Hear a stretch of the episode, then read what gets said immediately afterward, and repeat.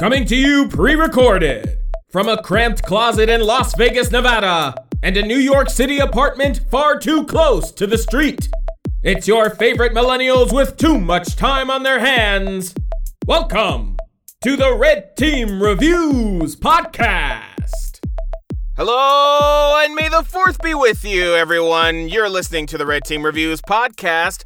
Uh, the voice you are currently listening to is the voice of Jedi Master T J Patrick, joined by fellow Jedi Master, Jedi Master, the, uh, fuck, I mean, uh, the Luke to my Rose, fuck it.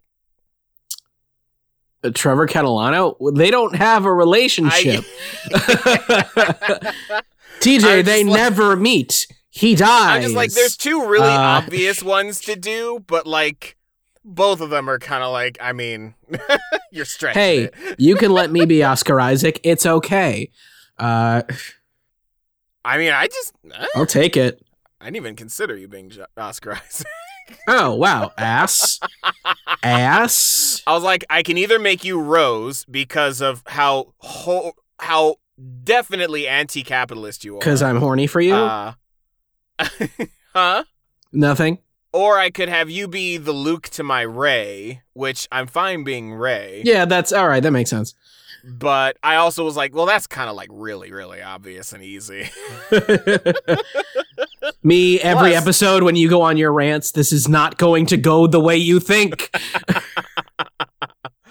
Plus, you know, I'm basically Rose by default because uh, everybody hates me. Okay, so. Uh, Ouch. Okay, yeah, so let's. About- We decided on the actual May the fourth to f- go into the deep end of the stupidest, the stupidest grudge in Star Wars fandom.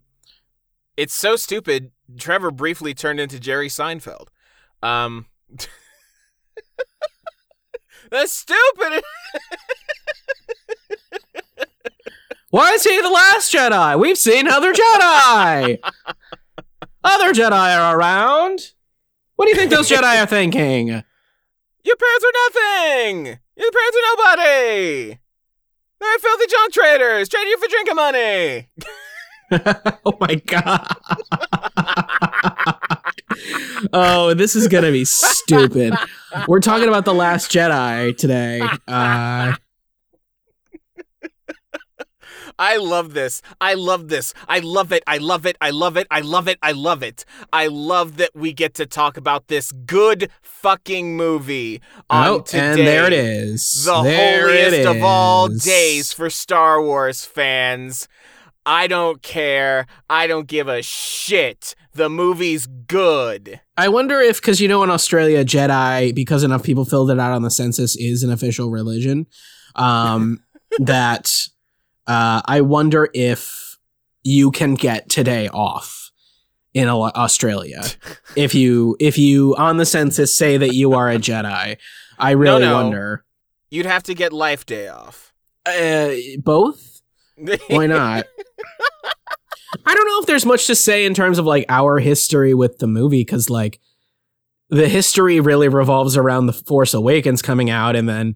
We just waited, and then this came out, and then the world I went actually, crazy. I, uh, and then the world went crazy.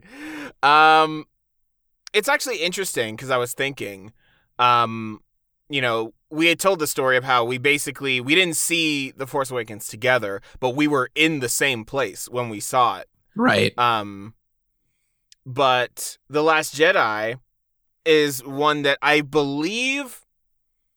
Going off of history and going off of patterns, I believe it would have worked out that you would have saw it the night of and I would have seen it the morning after, yes?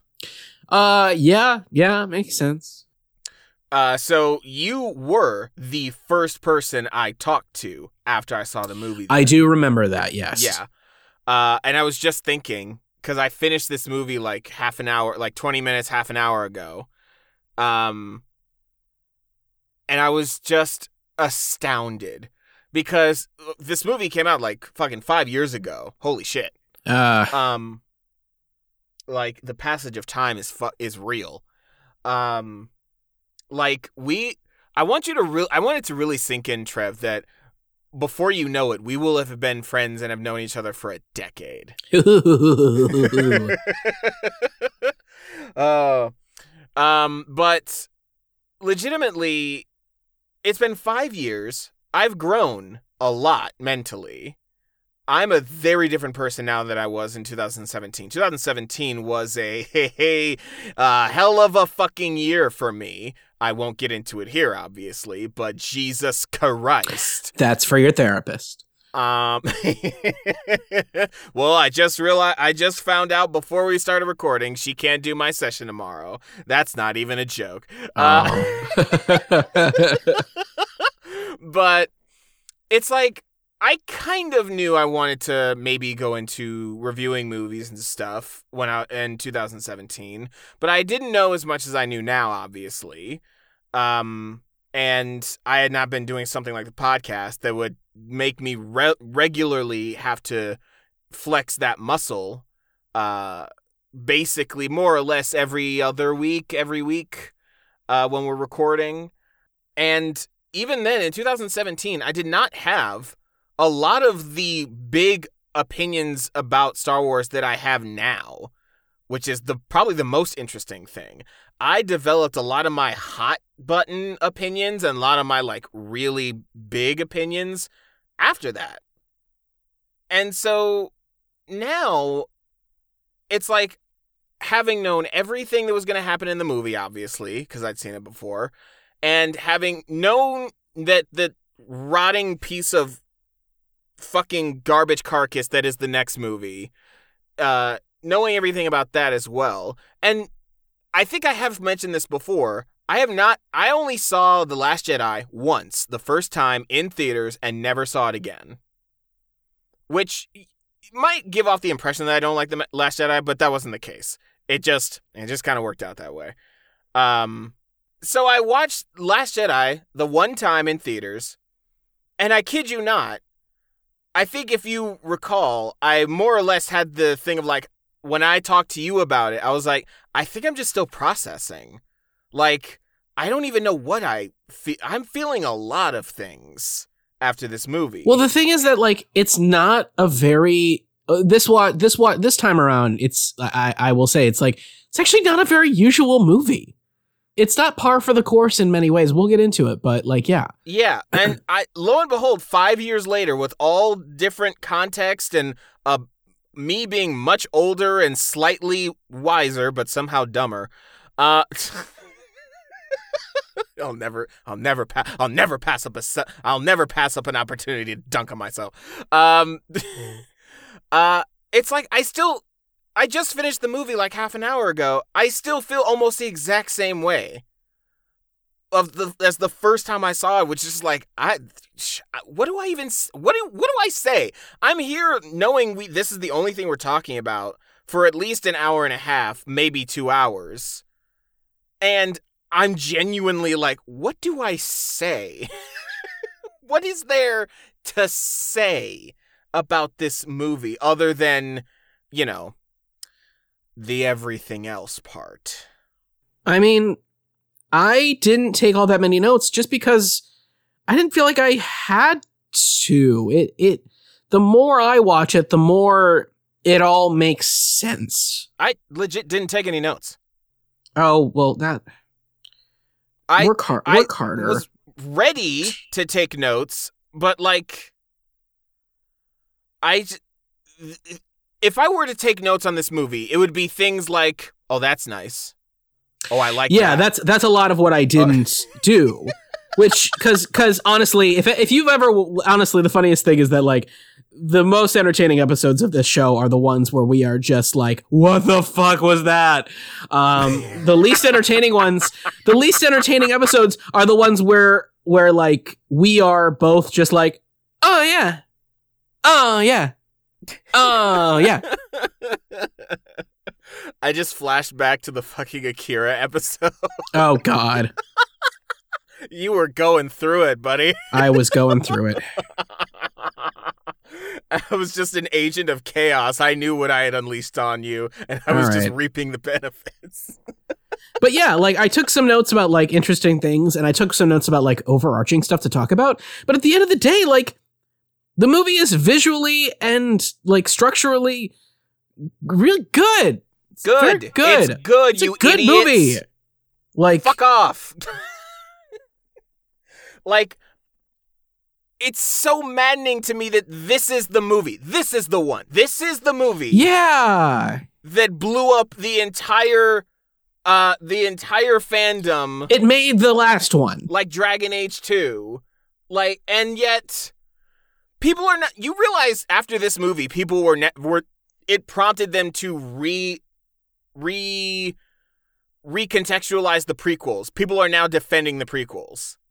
Yeah, honestly, yeah. That's what happened. And I am baffled, because I'm like, why is this the movie?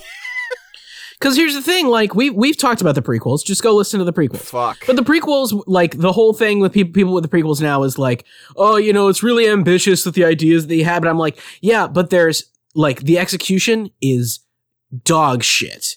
It doesn't matter how creative you are. If you're not getting it across, then it's dog shit. It's like, pee-pee, caca, poo-poo. And because the whole thing about the prequels, what, that we look at it now, it's like, oh, hey, respectability politics and bureaucracy can lead to fascism. But that's not what George Lucas said to us. That's what we as older people who have watched these and like then taken it into the sequels, then concluded about what the prequels were trying to tell us. But we also, didn't know that in the moment. So it's also, not yeah, good. The- The older of us, the like the adult members of us, were actually able to, able to take that stuff away. And yeah, George Lucas is out here saying bullshit like, well, it's a film for twelve-year-olds. Right. And one of the most overplayed sound clips in Star Wars fan history. Well, and again, it's it's a man stumbling into something that actually is relevant to the time. But uh, anyway, no, here's the thing. The Last Jedi is all execution.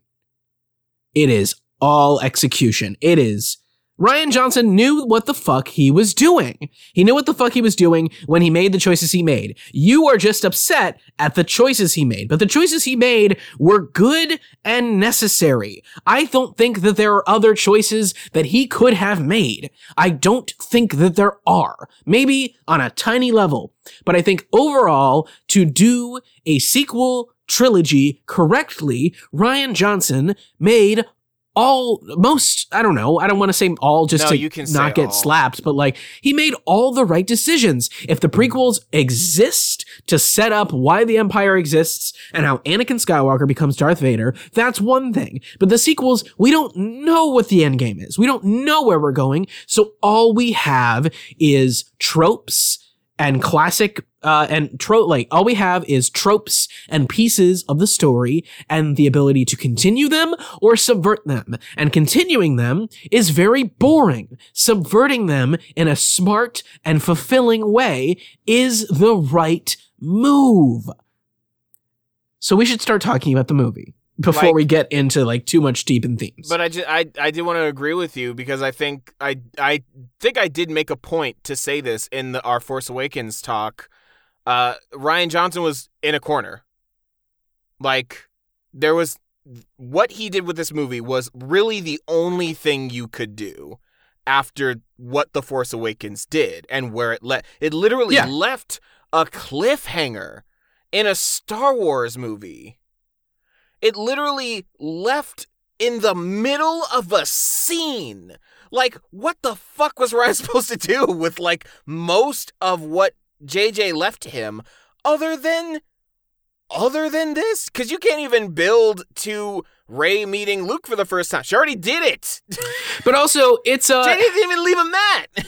It's a natural progression as well, because, like, when you think about it, J J just turned some knobs. We talked about this in our coverage of, of The Force Awakens. Yeah. He turned some knobs. He like, he took some things that were classic Star Wars and he changed the setting. So he went, okay, cool. Instead of just like Luke, we're going to follow Finn, and Finn's going to be a stormtrooper. So I'm going to turn that knob. So I'm going to make it so like villains are redeemable in this universe. Okay. Then like non-force villains are redeemable. Okay. I'm going to make the Jedi a girl, and I'm going to change what is interesting about her and the, the things that would normally align with Luke. And I'm going to change it there. And I'm going to make, nobody is going to be like a bounty hunter or a scoundrel. It's just going to be like Poe. And so we're going to play with these dials a little bit. I'm going to change these settings and see how it changes the movie and to see how it makes, makes A New Hope's structure better.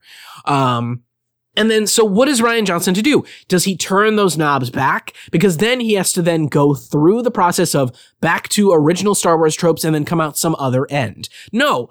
He only has one choice, is to turn things up and change things even more and subvert things even more. And it's, it's the only thing to do, and it's the right thing to do.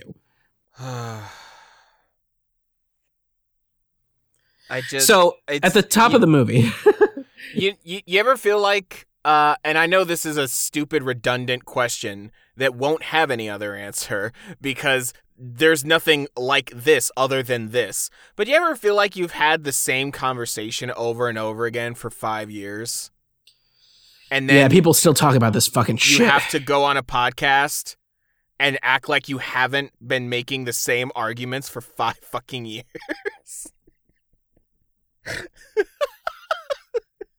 Like, this movie is good, and I'm sick and tired of saying it's good for five years just to get on this podcast and go, hey, you know, all those times I said it was good before, it's still good. So here's what we're going to do. We've set up kind of a big task to then illustrate over the course of the film. And then at the end, we're going to visit all the criticisms that people give this fucking movie, and we're going to say, no, see, you're wrong. Jesus Christ. Is what we're going to do. Now, did we look up a list of criticisms? No, I don't have the energy for that shit. No, uh, I don't. I, just, I no, I've heard them enough times at this point. This is not a debunking movie or video or a podcast. Did I say it a movie, video, and podcast? Dear God. Uh, if, if, if you can't tell by my voice, gang, I am not well right now. Uh, it was very convenient. I was able to watch it in kind of a in kind of a acetaminophen stupor. Uh She should be the title of the episode. Uh, uh, but even then, I st- we're still right. Me being on drugs doesn't make it any different. Uh, anyway, it's literally so, four twenty. It is. Yeah, that's right. We are recording this on four twenty. Oh my goodness. We're recording May fourth on four twenty. How and neither Jesus. of us, neither of us smoke weed. No. Uh, anyway, recording four twenty for, for May the fourth. That's interesting. Um, so like, I, I think we could do the plot of this in a very quick setup because it's a very, it's, it's, it's very close to being It's it's very close to being a bottle episode, like kind of. I mean, it is. But I mean, you have Canto Bight and you have Octo, and those are the non those are the non bottle parts. But like, yeah, it's a bottle. It's a bottle movie. We have the the First Order has found the Rebel base, and they're about to blow it up with a dreadnought, which is a bigger ship. Which the dreadnought is almost like the ships we get in the final one, anyway. Uh, and. That so they're evacuating the base. They get everybody out, luckily, and Poe is like distracting them and trying to take out the top cannons so that the bombers can come in. They get everybody out earlier than they need to, and Leia's like, everybody needs to duck away, and, and Poe goes, no, we can take out the dreadnought. They do take out the dreadnought, but they lose like everybody. So he goes back on the ship. Po, uh, Finn wakes up after his injuries from the Starkiller base, and uh, Rey is trying to meet Luke Skywalker. Luke Skywalker uh, is like, hey, uh, I got away for a reason. Uh, I'm not going to train you. It sucks. The Jedi are stupid. I learned that, and uh, I can't live with my mistakes. And Rey's like, no, but you have to. And then he goes, no, thank you. And she goes, no, but you have to. And then she goes, no, thank you. And then she goes, no, but you have to. And then he does. Uh, he teaches her all about how the Jedi suck and how the Force is great, but the Jedi suck. Um, and she is tempted by the dark side at some points. And he's like, that scares me. Uh, and so we'll, we'll detract from them for a little bit. So Finn tries to run away, tries to find Rey. He gets, uh, he gets caught by uh, Rose, who is very like, hey, no one no one deserts because my sister died for this shit. Uh, and then the two of them come up with a plan where if they can just get rid of, oh, I forgot to mention, uh, this is really great that I'm doing this, uh, all hopped up on uh, methamphetamines. Um, and uh, they're tracking them through lightspeed. That's the big thing, is that they the Empire, the First Order has found a way to track them through lightspeed. So now uh, Finn and Rose have to come up with a way to get onto the ship, break a code, get in there to, to get rid of the tracker so they can hop to lightspeed one time. That's all they have fuel for, and then get away, and then they can't be found. Uh, so they have to go to a casino planet, as uh, prompted by Maz Kanata, uh, to find this guy. They don't find this guy. They find this other guy. They break out of there. They break a bunch of shit along the way, and then they bring this other kind of morally gray character back with them. They end up back on the ship. Rey has this weird force connection with Kylo Ren where they're talking to each other and they're kind of like setting up something we all hate. Uh, but they're kind of doing a light side, dark side kind of conversation thing through the force from long distance. Uh, they're in a long distance relationship. Don't kill me. Mm-hmm. uh, Luke sees that and is like, no! Rey finds out the truth about what happened between Ben Solo and Luke Skywalker, is that Luke got really, really scared, lit his lightsaber, and then Ben woke up and saw his lightsaber lit, and then uh, he wanted to take it back, but he couldn't, and then Ben switched to the dark side. And they both have their own side of the story, and then Rey pieces it all together. So Rey goes to Snoke's ship, where Kylo Ren is, to try to get him to stop being on the bad side. It doesn't necessarily work, but they do kind of form this bond. Meanwhile, Poe's been like relieved of his command and tries to mutiny against Laura Dern, and then Laura Dern is like, nah, just hold out, just hold out, just hold out. Oh yeah, Leia's been incapacitated this entire time because her son decided that he had to kill another parent, which doesn't make any sense. Um, it like emotionally, not in the case of the movie. It makes sense in the movie. Uh, So eventually Poe has to go through a series of being told no to him to finally fucking learn. They all evacuate the main ship, and then uh basically all at one time, uh Finn and Rose get caught. The guy, the morally gray character played by Benicio del Toro, uh, betrays them. No surprise. They're about to be executed. There is uh, a big fight with Rey and Kylo Ren because Kylo Ren finally decides to kill Snoke. Um, but, and so they fight all of his guards in a really cool battle. And then, uh, then they basically are like, well, no, but you should come to the dark side. Well, no, but you should come to the light side. Let's fight over the lightsaber. They fight over the lightsaber with the force. The lightsaber bursts in half, and then simultaneously they're about to execute Finn and Rose, and then simultaneously Laura Dern goes lightspeed through Snoke's ship. It's awesome. Uh, then they're all scrambling, running. They all end up on this uh, nearby planet Crate, uh, where Kylo Ren comes to kind of snuff out. There's maybe like thirty-five of the entire resistance left. Um, they're just waiting there. Luke's ghost appears, we find that out, that is not actually him, uh, to basically distract Kylo Ren long enough for them to all get away in the Millennium Falcon. Uh, Kylo Ren kind of goes off the deep end. Luke uses his last dying breath to do the Force Ghost and Force Projection onto that other planet, and then he dies looking at the twin suns over Octo, uh, and the Resistance is reborn that day, and a little boy looks up at the stars. That is The Last Jedi, while hopped up on cold medicine. This movie is good, you idiots. So little bits, little bits and pieces on along the way.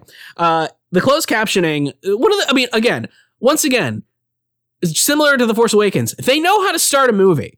This movie starts great. Like, Poe fucking with them is so much fun. And I noticed, because I had the closed captioning on, it says, it must have been this in the script, but we didn't hear it because we didn't have closed captioning. He said, yeah, I, I can you put me through to General Hux? And he says, this is General Hux. And then he, the, the whole, uh, okay, yeah, I'll hold. Still holding. And then she just, he's just playing into it. Uh, it's so much fun. It's so much fun. And then he just goes ham on the entire top of the ship. And I'm like, guy, do you guys not know who Poe Dameron is at this point? Like, shouldn't that be something you know, that this is the dude that you need to shoot right now? Because, like, that's actually a fair point, because they they know Luke because he's the one that destroyed the Death Star, isn't that right? Right. Oh shit! Yeah, that's actually so. Like, a- they should never. I mean, given fascist Sarkaki, I mean, uh, they should never un- underestimate. They should never underestimate fucking uh, like fucking uh, X-wings again. Um, And also, all right, like, question. Based on this scene, is Poe the best pilot in the series? I would say yes. That's not fair. Okay. Because nobody else is put in a position to That's do fair. anything like this. Yeah, because he does, he literally does like a, he drifts in a X-Wing to turn around after that, after that final, like, after that final uh, turret to start taking out uh, TIE fighters. And I'm just like, this is the, and also, I mean, like, given it's a, it's a, it's the same thing with the sequels where it's like, you can do a lot of really cooler shit than you could do before because we just have the technology now.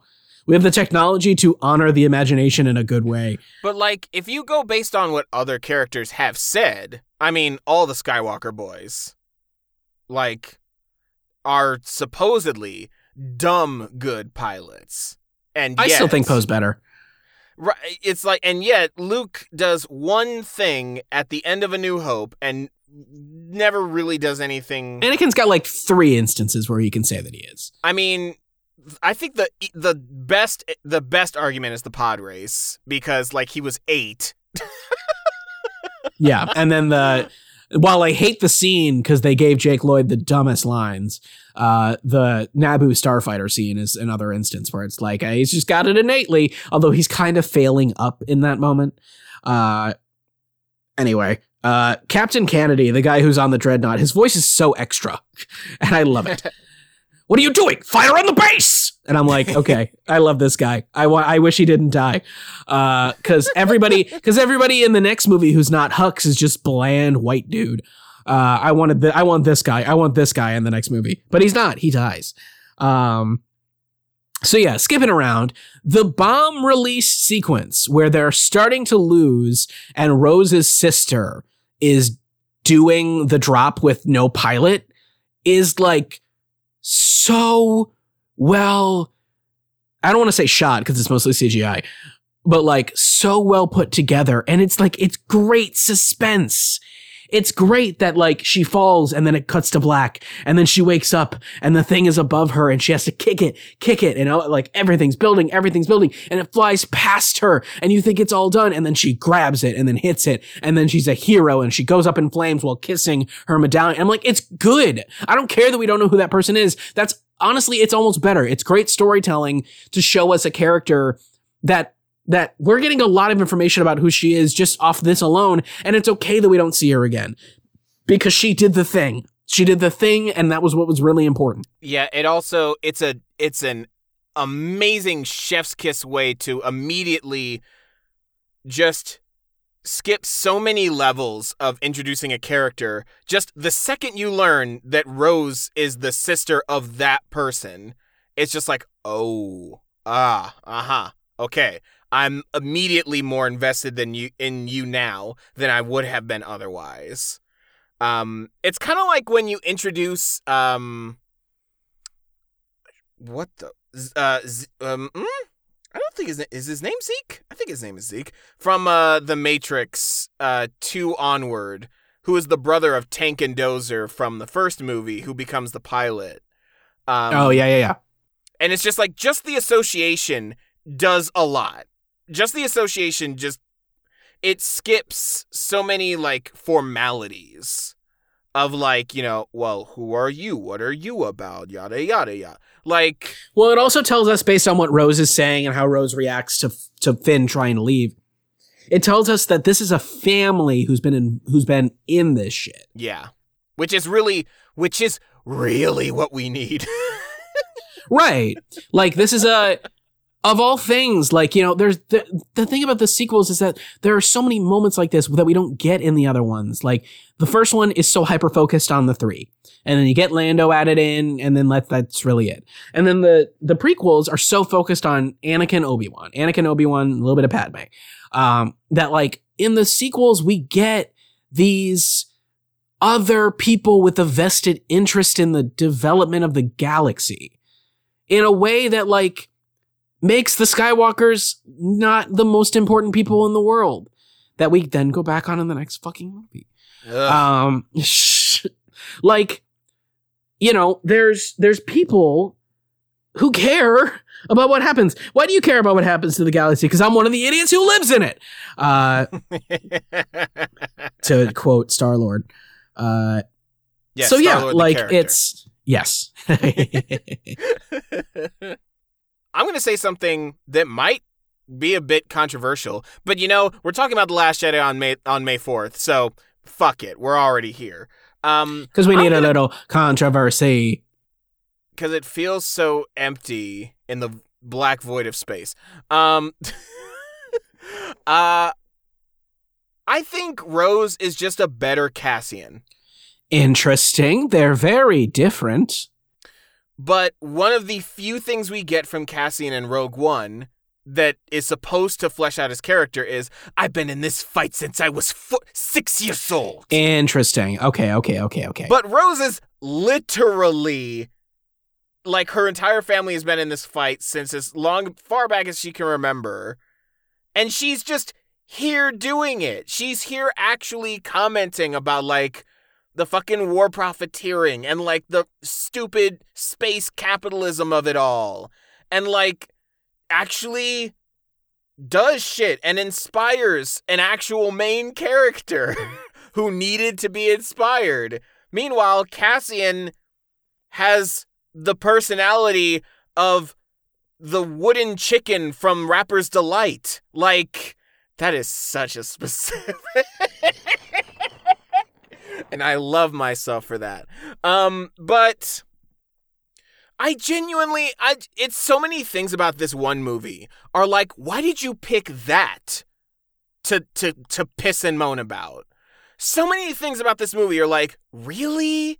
That? Yeah. Or just the movie in general? Because, like, Rose in concept, one of the best things, one of the best additions to the movie, to the sequel trilogy. And we all know what happened, but we're obviously going to talk about it later. And uh, it's just like, I could think of, like, there's another thing that you've already mentioned that we're going to definitely circle back to. A lot of people complain about that. It's one of the coolest things in the fucking movie. And I'm like, why do you pick the best things about so far the best movie in this sequel trilogy to piss and moan about? Like... I'm actually flabbergasted. Do you not like good, fun things? Do you not like... Has the pre- have the prequels broken you so badly that you're just like, no, no, no, no, Is no. this a trauma response? Where is the taxation? Yeah, I was going to say, it's not like you didn't get some sort of, like, political commentary. Are you just, like, too pro... Are you just too much of a bootlicker to enjoy it? Um, like the people anyway. that are saying, like, oh, what's all this politics doing in my Star Wars? Literally the last three, the not counting Force Awakens, the last three movies you got were drowning in politics. Yeah, not only that, like, there's a play- thing called the Trade Federation. Two words that put me to sleep in high school. Um, Two words, one family. Uh, t- no. Uh, do you have anything until the like until we finally actually see Luke again? I mean, I have no written down notes, so That's I'm more true. so just. Uh, so let's talk about the lightsaber toss. The thing that, if we're gonna get into, like, people being mad about something, something that people were so mad about in the moment, which I loved. I loved it from the moment it happened, and here's why. Here's why I loved it, because there is a certain amount of joy to being just flabbergasted. And I was genuinely caught off guard when that happened. When he just tossed it away. I was like, what? What? What? What? Because that there's joy in going, like, but there's joy in being like, what is going to happen next? Why did he do that? Is what is going on? What's going on? Please tell me more. I want to know more. That's good. That's good storytelling. That is a that is such a, a right turn that it, it it's so good. It's so good. And it makes sense. It makes sense after everything that people said about the fucking prequels and the Jedi being misunderstood as too much of the good guys. It makes total sense that Luke would be like, nah, not this. I'm not doing this. Also, I'm sorry. Luke is a gay sassy bitch. He always has been. It's just that he went from being a young sassy bitch to an old sassy bitch. And those have two different characteristics. Like, gen- genuinely, genuinely, the one actual defining character trait of Luke Skywalker in A New Hope, but also in the other two as well, is that, I mean, he's kind of a mouthy little brat. Yeah. Like, uh, I mean, a little bit. Like, even Yoda talks about it. Like, I can't train this fucking punk. Like, like legitimately, he Yoda stops everything, turns to the fucking spirit realm, and is just like, Obi-Wan, please, please don't, don't make me do this. I don't have the fucking patience. These are my retirement years. I'm basically the Star Wars version of B. Arthur. Don't do this to me. Don't you saddle this fucking punk on my fucking doorstep, please. That is Luke. That is Luke. Luke is that guy. People and act what, like, what? People act like because he wore all black and choked a f- bunch of guards and Return of the Jedi that he's a different dude now, and I'm like, no, no, he's no, not. because because when we when we did see that one scene from The Mandalorian, and Ugh. the the meme that came back was, "Are you wearing the the Chanel boots?" Yes, um, because yeah, like he's a diva, and that's the thing is that like I don't know if the irony is that like Mark Hamill was Mark Hamill fueled a lot of the fan stuff afterwards. Because he was being respectful. He was like, respectfully, I think Luke is a different character, but I saw none of this movie. That's not my job to do that. Like, you know, I don't totally agree with the character. I don't really don't agree with the, where the character went, but I did my best with the script, you know, that was there, and I respect what happened. Um, and then fans went, see, he knows.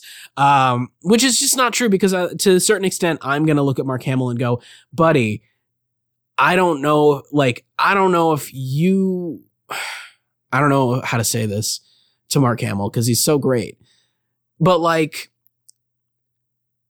there is a degree of which Rian Johnson's portrayal of Luke is so correct because people change based on the circumstances that befall them. So if a diff, knowing the script that you got, if a different set of circumstances had befallen Luke to put him where he was, if it wasn't about his, if it wasn't about like losing the Jedi, the new Jedi Order, if it wasn't about being previously cocky to a point where then when you failed, you couldn't handle it, if it wasn't about someone who was your own flesh and blood being betrayed, then maybe, yeah, you'd be right about who Luke is in that scenario. But everything that Rian Johnson lays out for Luke to feel in this moment is correct for who he then exhibits himself to be. Somebody who has shut themselves off from the Force, which we see several times in the movie because he can't detect Kylo Ren until he reconnects with the Force, and he doesn't know that Rey is Force sensitive, and he doesn't know that Han is dead. So we get clues that he's cut himself off from the Force, and Luke Skywalker cut off from the Force is probably going to act a lot more like Lars, like Owen Lars, than he is some sort of grandiose hero. Oof. He is not... He is not the proto-myth that you portrayed in the original series, where you kind of got to be everyone. He is an old man with specific experiences that have colored his outlook on the world. He's done the work to know what the Jedi were, to know where it failed, to understand his father, to learn everything he had to learn about the Force, to connect with the Force, and then to realize that it's just gonna hurt him too much. Like, Luke Skywalker makes so much sense to me in this movie. And it all starts with that throwing of the lightsaber. Also, legitimately, I have to say once again, people act like this is Ryan's fault. J J's the one that put him on that fucking planet, on that fucking island. Yeah, like, he's the one who said Luke went away and no one knows why. And like the only other thing you could do is be like, Luke found the greatest weapon ever, which is not fun. No. Like, that's Transformers. That's not... Jesus. Like, that's not... Like, the better storytelling is he went through some shit, and he, and a lot of people don't know the truth. And even then, Luke doesn't tell the whole truth, because he's still ashamed of it. Even Rey, who he doesn't give the time of day at the beginning of the movie, he still, even after knowing her for a little bit, lies to her about what the nature of his thing was. He he said, well, he was too far gone, blah, blah, blah. And then later, Ben is like, no, he showed up ready to kill me. And then you get the real story, which is, oh, okay, well, you know what? Little column A, I, little column B. Well, like, it's like, it's like, yeah, I went there and I made a mistake and I knew I made a mistake and all there was was shame. And it was too late because what he saw, what I saw was a scared boy. and then that scared boy had been failed. And it's like, yeah, like it almost like I'm like, Mark, is this hurting your ego a little bit that Luke Skywalker failed in this way? Because it shouldn't, because then you get to be the hero you're supposed to be in a role that you didn't have before. That's the thing. It's that we knew that Luke was going to come back as some sort of training the next generation. There really was no other option. There was no other Jedi set up in a way that was meaningful for us to follow into that role. But the thing is, you su- you have to subvert that role. He can't just be, I'm going to teach you this. Like, that's boring. That's Obi-Wan Kenobi. That, that, sorry, let me rephrase. That's Ben Kenobi. That's boring. What you did was something far more interesting, which was give him a perspective on everything that's going on. And that made the movie interesting. Also, yeah, like I've already said that, like, you know, Ryan was put into a corner in the sense that, like, you know, well, he had to say something. He had to do, he had to make up some reason that was strong enough to, as to why Luke would put himself on this secluded island, on this even more secluded planet, and disconnect himself from the Force. So he didn't have any idea what was going on. Nobody could find him. And he had to come up with all this shit because of what J J did. But then on top of that, it's like, again, I already mentioned, J J already had the setup for Rey and Luke at the end of Force Awakens. So he doesn't even have the freedom to, like, plot out Change how, how they meet, yeah. Yeah, how Rey encounters Luke. Basically, that lightsaber scene, I don't think Ryan did this on purpose, but for me, it can't help but read also a little bit from a meta standpoint of, like, well, you gave, I mean, shit, I, we gotta just go, we, there's no build up now. You just gotta go zero to sixty a little bit with this, because what else do you do? If you already know that Luke's gonna say no, because he has to say no, because why else would he stay on this fucking planet, on this island? You already have to figure out a way to, like, basically, you know, Luke is gonna be disheveled, reclusive, like, angry, grumpy, miserable hermit.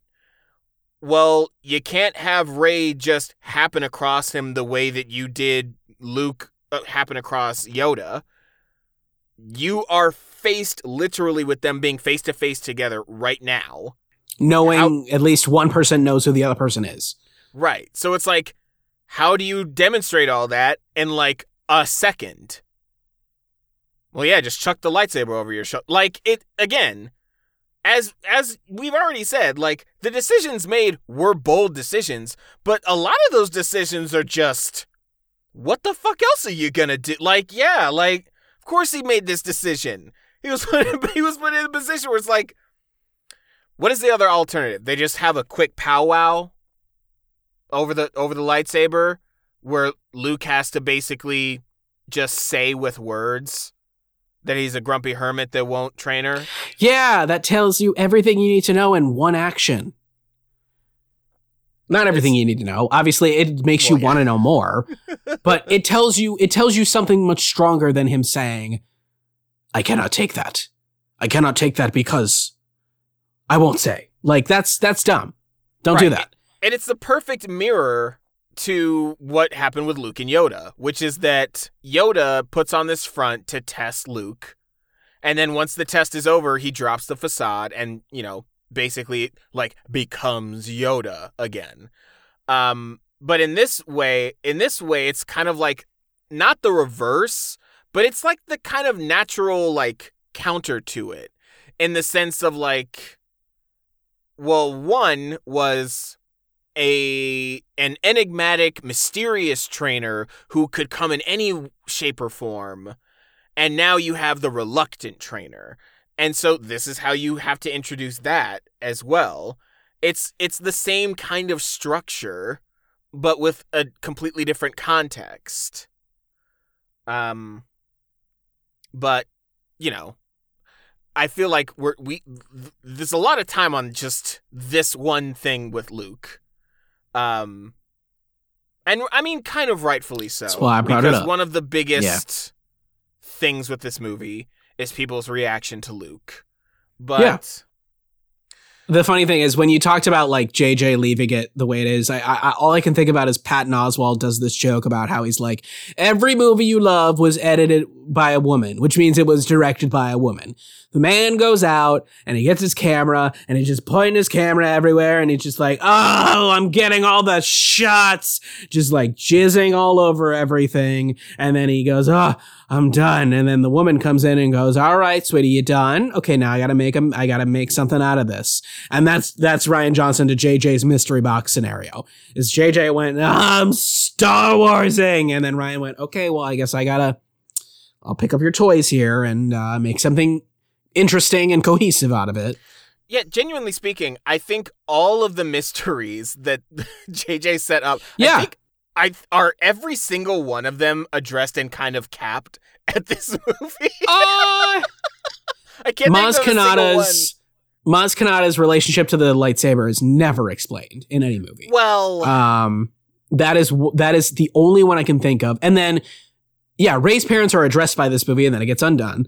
Uh, like Finn doesn't really have much other unwinding to do in this case. Well, the uncertainty Poe, from like, the previous movie was just what was going to happen to Finn, and they addressed that right. literally with the first shot of Finn. It was like, well, he's right. he's back, the comic he's alive. Moment. What do you mean, Finn naked? What do you mean, Finn naked wet?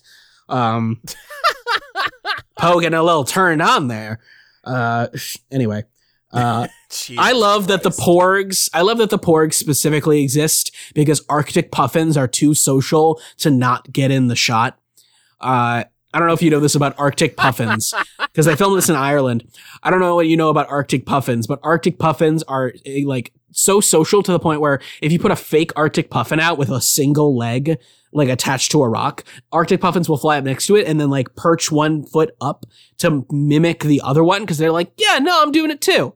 And so like they were just everywhere. They couldn't get rid of them. And so they designed porgs to be digitally input wherever there are actually Arctic puffins behind them so that they had an actual like in-universe created animal. And then they proceeded to go and toys. Plushies, please. I mean, generally speaking, like of all the marketable plushy, fluffy things porgs that have come out of Star Wars, porgs are legitimately the ones that hamster chickens actually make me laugh. Yeah. The one, the thing where Chewie's about to eat one and the porg's like, oh, oh, oh. That's like one of the tensest moments in all of Star Wars. It's just me watching Chewbacca go like, are you really going to eat this fucking thing in front of me? Yeah, it's like, ah, oh, fine. It's a bad enough you already killed and roasted it alive. Yeah, it's like, it's too it's too late. Like, what are you going to do?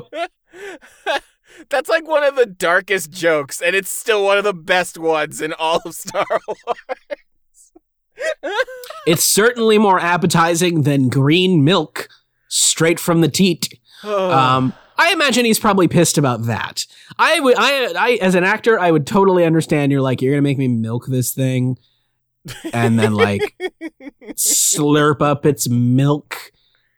That's uh, that's not. I don't. I'm not interested in that. No, thank you. Um, at least the fishing thing is cool. Um, but no, I was like, okay, all right. I get, Mark, you are allowed to be mad at that. You are allowed to be mad at that moment. Um, I do like that, uh, when he asks where she's from and she's like, nowhere. And he's like, everybody's from somewhere. And she goes, Jakku. And he goes, ah, that's all right. That's pretty much nowhere. Um, I'm like, great, perfect. A guy, a kid from Tatooine is telling a kid from, a kid from Jakku that is that where she lives is nowhere. That's fun. Um, Hopping back, I think one of my like the least interesting scenes is when Andy Serkis is just berating Adam Driver for no good reason, um, where he's like bowing in front of him and just being like, ah, you're a weak little bitch, right? You got a little Band-Aid on? Oh, how's your little Band-Aid, you little bitch? Um, you're weak. That's literally all he does. That's all he does the entire time is just like, he's just like, I'm going to make Kylo so pissed that he's going to go kill something. And that's my entire relationship with him. And then he proceeds to like break the helmet. And here's the thing about that is that like we got some incelliness with him in the last one. And we definitely get a little bit later in their Force connection, but a, maybe a little bit less. Like Adam Driver gets to actually be a little bit charming in this. Um, but like, really, I could understand. I think he's charming. I mean, I just think Adam Driver's charming. Um, I've got I've got John Oliver syndrome. Um, but no, I think that like the thing is that like him breaking the helmet again, another choice by Rian Johnson to go, OK, cool. We introduce this character as a as a play on Darth Vader. And then we're just going to get we're just going to get rid of that thing. Like we're going to try to we're going to get him to move past it. We can see the actor's face. The actor wants his face seen, I'm sure. So like we can just we can go with it. We can make it work. And I would understand the the forceful breaking of it more if he was just a little bit younger. Like he's just like he's a little too old to have that tantrum. It's one thing to like crush it with the force or like leave it behind. It's another thing to like literally slam it against a wall. I'm just like, ah, uh, I know we saw some rage in him in the last one, but he almost feels older in this one through the rest of the movie. That that stood out to me on a rewatch where I'm just like, oh, we're playing on this anger now, but it doesn't really come up in the same way. It comes up in different ways later. Meh. I'm kind of, I'm kind of fine with it just because I, that's just what his character is, regardless of yeah, yeah, age. Yeah. Is the entitlement and the ego and the pride and the stubbornness. You know, it's just a, it's a volatile combination. Plus, he's being egged on by Snoke. Yeah, super hard. yeah, yeah, yeah, yeah. Um, I really don't like. I know it was to set up Solo, but I don't like the retconning of Han having dice that then everybody else like cares about. I mean, like that was totally a Marvel Cinematic Universe thing, where they're like, "Oh, we got to connect them," but I'm just like, he didn't have them in this trilogy originally. So honestly, like, if anything, this is kind of also a tri- an original trilogy problem because the actual relationship. And I look, I they're gonna come for me for one of ten thousand reasons today. I'm just gonna bask in the hatred a little bit. The the relationship between Han and Leia was not good in the original trilogy. It was not. Yeah, good. We talked about that. It was not good. Because you don't even, there's like zero, there's like zero time of like them just being a couple. So like, how do you call back to Han? There's no physical like thing. His vest. There's no thing to go like to bring up to be like, perfect example. There's a thing to bring up for like Luke, and that's R two D two. That's like the yeah. shorthand in The Force Awakens for like, oh, Luke, R two D two. Then in this movie, R two D two guilt trips him so yeah, hard. Yeah, he cusses him out. He has to say, he basically has to give a, give a Captain America language to R two D two. But like, you know, showing the projection is something that it's like a physical callback. There's no physical callback to fucking Leia and Han. Unless you drag her to the corner of the Millennium Falcon where he basically was t- like a whole maybe twenty years difference between, oh, consensual, actual sexual assault of like their relationship, quote unquote, starting. What if it was a piece of carbonite? Is that morbid? Yes. Like, it's not, like, because... But it's like, oh, it's how... It's just... we, we lost him once, and so now we hang on to this to remember. It could be like a little... It could be a little a little man etched in carbonite that looks like Han Solo. You mean, like, those Han Solo and carbonite, like, keychains? Yes. I want it. Jesus. Um, but it. I was just thinking about this earlier, in that one thing that... Everyone makes such a big deal about the I love you, I know. And how it was like, oh, we had Han Solo saying I love you too, but it just didn't feel right. It didn't suit his character. So we just has, had him say, I we we put Han in, we put Harrison in front of the camera and we just said action. Just say say whatever it is that comes to you. And he said, I know. And he's like, oh, that's perfect. But I was thinking about that earlier today, and I'm like, boy, how how insecure were we in masculinity? Back in nineteen eighty, where yeah, just give them, give them, give them thirty more seconds for the carbonite to start up. And she's like, you know, that's what you're gonna say to me. Like, I was just thinking today, it almost would have kind of made more sense if it was just reversed. Then, if Han finally, after an entire movie of, you know, ducking it and not actually saying it and, you know, being all coy and not actually. And then finally, when the chips are on the table, he goes, look, this this might be the last time I see, I love you. And she just, she acknowledged, she's like, I know. I mean, I've always known. If Finn Rey would have been a thing, they could have reversed it there. Don't, don't, don't, don't pick it old stories for me. Okay. Uh, but, but, uh, it's just, it's just a thing of like, wait, hold on. I got one too many sidetracks and I got a little lost. Oh yeah. Uh, because there's no sen- but I bring that up because there's no sentimentality in Han and Leia. They're too busy making them two alphas. They're too busy making them have this, like, Diane and... Is it Jack and Diane? Sam and Diane. Sam and Diane. They're too busy having this Sam and Diane... Ted Danson. ...arguing equals flirtation thing to actually have genuine moments where they just connect, and that's it. And because of that, there's not a lot of ways to really just harken back to the previous... movies and the love the love story other than the John Williams score that the characters can't hear. So, which, I mean, does come up again in this movie. And I'm just like, oh, there, there's your cue. There's old Johnny W. Johnny Dub. Johnny Dub was working this movie. Yes, he was.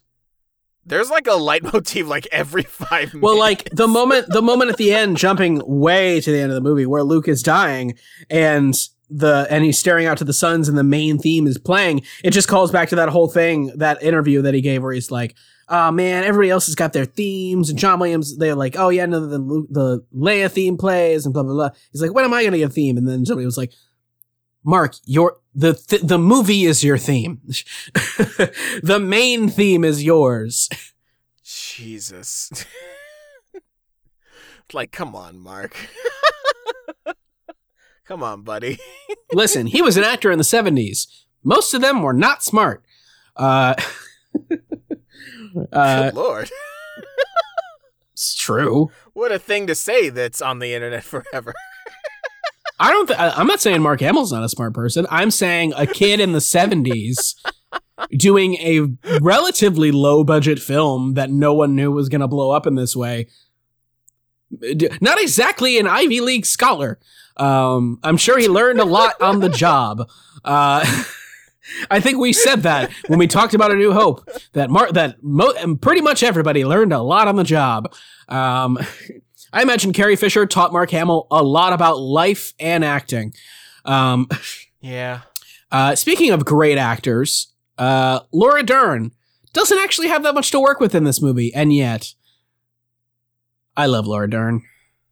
Watching it as an older man in two thousand twenty-two is, admittedly, it is a very different experience uh, than watching it as a, you know, very young person still in two thousand seventeen, and like I knew the concept of like toxic masculinity and I knew about the patriarchy, but I was still kind of fairly new into truly understanding those concepts the way I do now. Um, now it is very remarkably like, you know, I, I, I know one hundred percent what Ryan is doing. I know exactly what he's doing because he's framing it in two different ways at the same time. He's doing, you know what? It's like how we, I, I know I briefly mentioned this at least once in the Transformers episode, where there's this dissonance between what's written on the page, the text, and then what the camera is showing you, what you're actually seeing visually. And there can sometimes be a dissonance. And in the Transformers movies, it's bad. At least in the first one specifically, because Megan Fox's character is literally talking about, in the scene where Bumblebee breaks down, she's literally talking about how men don't take her seriously, they only see her as a piece of ass, and she's so much more than that. But the camera is leering at her body and showing Sam being, like, super turned on. So there's this dissonance that actually kind of doesn't serve the film that well and kind of gets in the way of, like, true character development for Michaela Baines, to the point where people just trusted the visuals of what they were seeing so much that a lot of people, this is, a lot of this is from the Lindsay Ellis video where she d- dissects this really well. Uh, she took a poll of her uh, Twitter followers and was like, so what do you, what did you, what do you think about Michaela Baines? What do you think of her character? And a lot of people were like, she has a character? Uh, I think she's just a, a, a hot slut. Basically, like, you know, paraphrasing. And yeah, that'll be what happens sometimes if you have that sharp of a dissonance. But here, it feels like it is definitely done on purpose to where visually you side with Poe. Visually, there's a lot of cues and hints and subtle things that make you question Holdo and favor Poe. But if you just look at the text, Holdo is doing nothing wrong yep. the entire time, uh-huh. and Poe is actually super, super bad at this. yeah, so, like, that's the whole thing. I truly did think, because this is the way movies taught me to think, the first time I watched this, I was like, she's got to be a traitor. She's got to be a traitor somehow, right? She's got to have something about her that's going to, like, we're going to reveal something about her. And then, no, what happens is we get full-on confirmation that, like, hey, the guy that you're trusting as an audience member a lot is failing. He's making mistakes because he won't listen. And because he needs to be someone that he's not. And it takes until literally after the mutiny gets foiled for, for me to go, okay, all right, Ho- I trust Holdo. Like, the first time I watched it, I was like, oh, wow. It took me, like, a long, or the second time watching it, I'd be like, thinking back to the first time I watched it, I was like, it took me a long time to trust her. And then she ends up being one of the best characters in the in the sequel trilogy. Um, because she just sticks to her guns. And she has this moment where it definitely, if you if you're thinking Stop. that she's gonna turncoat, and she's talking to Poe and calling him a fly boy who's trigger happy, you think that's her masking herself. But then when you watch it knowing that she's just being truly genuine, and you hear what she says about Poe being like, hey, in times like this, we actually don't need you. And then looking at the world we live in right now, it's like, yeah, God could be using Admiral Holdo right now. Someone who is just as like, okay, cool, wait, hold on. We're going to do it this way. It's not about shooting first. It's not about being a badass. It is not about being a hero. It is about surviving and taking care of people. And it's like, yeah. So her criticisms of him are totally founded, and it makes total sense for her to have that, like, sneer about, sneer at him being like, listen, I've dealt with people like you my entire life. I'm going to do it my way. And I'm like, thank you. Thank you. Thank you. Thank you. Thank you. Thank you for giving us this kind of a character. And it's very, it's very revealing, because when Poe's unconscious and she's talking just very openly with Leia, she says, like, yeah, I like, I like this yeah, guy. Yeah, I like him. Yeah. I like this. It's guy. like it it's it's the thing about leaders, because there's there's a lot of mentorship going on in this movie. There is Holdo and uh like there's Holdo and Leia mentoring Poe. There is Luke eventually mentoring Rey, and there is Rose mentoring Finn. And they're all taking the they are all taking a opposite perspective to what the character starts the movie with, and winning them over to a different side of things. Like, every single main of the main trio has to learn something very big about their world through the process of interacting with these, with their foils. And that's super important to the movie, and just super important to have in any major franchise. Like, you need to have something like that where the, where it, whether it's, in Marvel, it's typically one hero in their individual movie gets a moment like that, where they finally have to reckon with, like, here's what I thought was real. And not just in a hero's journey way, like, it, over the course of several films in a long arc, I thought that I was going this way and I got a turn. And, like, this, that all three of them have that turn in this movie to the better. They are better people at the end of this movie. They are better equipped to deal with the problem at hand because they're learning from the mistakes of the people before them. Yeah. Though, I do wonder if Luke really... How much does Luke teach Rey, really? I think Rey goes in. So like, this is a great moment for me to talk about. Just, I love the fact that when she physically reaches out and he has the reed in his hand and he messes with her. I love that moment. It's one of my favorite moments in the entire trilogy, uh, where he's just like, do you feel it? She's like, I feel it. He's like, that's the Force. Um, it's just so much fun. Uh, but co- no, cause here's the thing. Here's what Rey goes there, hearing the legend about the Jedi and hearing the legend that is Luke Skywalker. Everything about this is that I'm going to go and I'm going to get the legend and I'm going to get him to come back with me. And along the way, I, I'm going to learn from him and I'm going to become the legend and we're going to build the Jedi back up. And what Luke has to say to her is go, no, no, no, no, no. The Jedi can't come back. They need, we need something different because here's what actually happened. Your, your legend is wrong. Your perception of me is wrong. Your perception of the Force is wrong. Your perception of the Jedi is wrong. He says all of those things. He says that thing that is kind of clumsily repeated when he says it to Kylo Ren, which is like, everything you said in that sentence is wrong.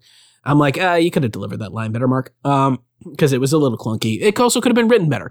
Um, But yeah, he has to go and say, the Force is just everything. The Force has to do with balance. The Force is going to find balance. It's like that, that monologue rant that, uh, Freddie Prinze Junior went off on a, in a podcast because he play, he plays a character in, I guess, the Rebels series. Um, uh, he plays a Jedi and he's like, I talked to George Lucas. I know about it. The Force is balanced and here's the blah, blah. He goes off of this whole thing. It's amazing. Um, yeah, Luke understands. It's like, the Force has nothing to do. Like, yeah, I saw light in my father, but like, that doesn't mean that I am the Force. The Force is beyond all of us. And he takes the moments to sit that, sit her down and tell her that. And he also chastises her when it's like, hey, you need to be able, in order for you to be balanced, you need to be able to not just go to the dark immediately, because I'm looking at you right now. It's not going to give you anything. It's trying to say I have something you want, and it's not going to actually return on that. And that was something that took me until this watch to get, is that when she does go down into the, into the depths and comes up empty handed and says she feels so alone, that's Luke being proven right. It's not that Rey should never go to the dark side and shouldn't find that balance in herself. It's that Luke knows that it's not going to give her anything, that it's toying with her. Uh, to see how much she's going to give up. And so like, Luke knows all these things. And I'm not just saying these as like a Trevor's understanding of Luke Skywalker. There's evidence in the movie, in what he says, in that he says, everything you said about this is wrong. The Force is all encompassing. It had something that it, it said it had something you needed. It wasn't going to give it to you. I know I failed. I tried to restart the Jedi. I was, I had hubris. I failed in this. And that is a reflection of the Jedi's order in and of itself. It's not about the weapon. It's about the Force. Um, the lightsaber is not the thing that you need. And the lightsaber is not the thing that Luke uses to win in the end. All of this is proven true through the movie. There's evidence in the movie. I actually don't know if I agree with all of that. Okay. Because I think it's one of Luke's hugest weaknesses that he is so paralyzingly afraid of the dark side. It almost okay that that uh, that makes sense. I, I will give you that. Yeah, because like historically, it is almost always I mean, Darth led Vader's to scary. His like worst decisions. Yeah. Um, it's also what led Kylo Ren to, you know, he lost Kylo Ren because he was so afraid of the dark side, and when he sees Rey do the same thing, he literally just does this exact. He has the same knee jerk reaction, and it's like he's not learning his lesson, which kind of gives credence to why Yoda literally has to come down from heaven like, oh, for fuck's sake. All right, I'll be back, Obi-Wan. Jesus Christ. I gotta go, t- geez, I gotta go talk to this kid. Hey. Yeah, hey. And that's also a great scene. So maybe, so maybe taking it back, I think you're absolutely right. I think Luke is deathly afraid of the dark side. But I think that then to, to update what I said, I think they learned that lesson together then. Yeah, I think it's a thing of like, because I've said a couple times, I don't know if I've said it on the podcast, but I've said a couple times, and it's going to seem like I'm going in a completely different direction. I'm going somewhere. But, like, I've said a few times, wouldn't it have been interesting if Kylo Ren was a woman instead? Hmm? Because it would give a bit more credence to a lot of things very quickly, and would sort of just change a lot of the context of some things. Like, there's just something about when you've had six movies with mostly male characters and male leads and male Skywalkers that were big Billy badass heroes from just the luck of the draw of like, hey, the universe just likes you a lot. And then you have a female Kylo Ren look at Rey, who is trying so desperately to learn from Luke, and you have a female Kylo Ren that goes like, why are you going to him? Because, you know, he's just going to do things the way they've always been done. That's the problem with Luke. He's stuck in the past just like every other Jedi was. He's too dogmatic just like every other Jedi was before him. Every time they get the littlest bit of change, they freak the fuck out. Every time something doesn't go according to plan, they freak the fuck out. It happened with me. That's why I'm here. That's why I am the way I am. Because the second he saw a little bit of dark side on in me, he thought about killing his own fucking nephew. And isn't that just so sad?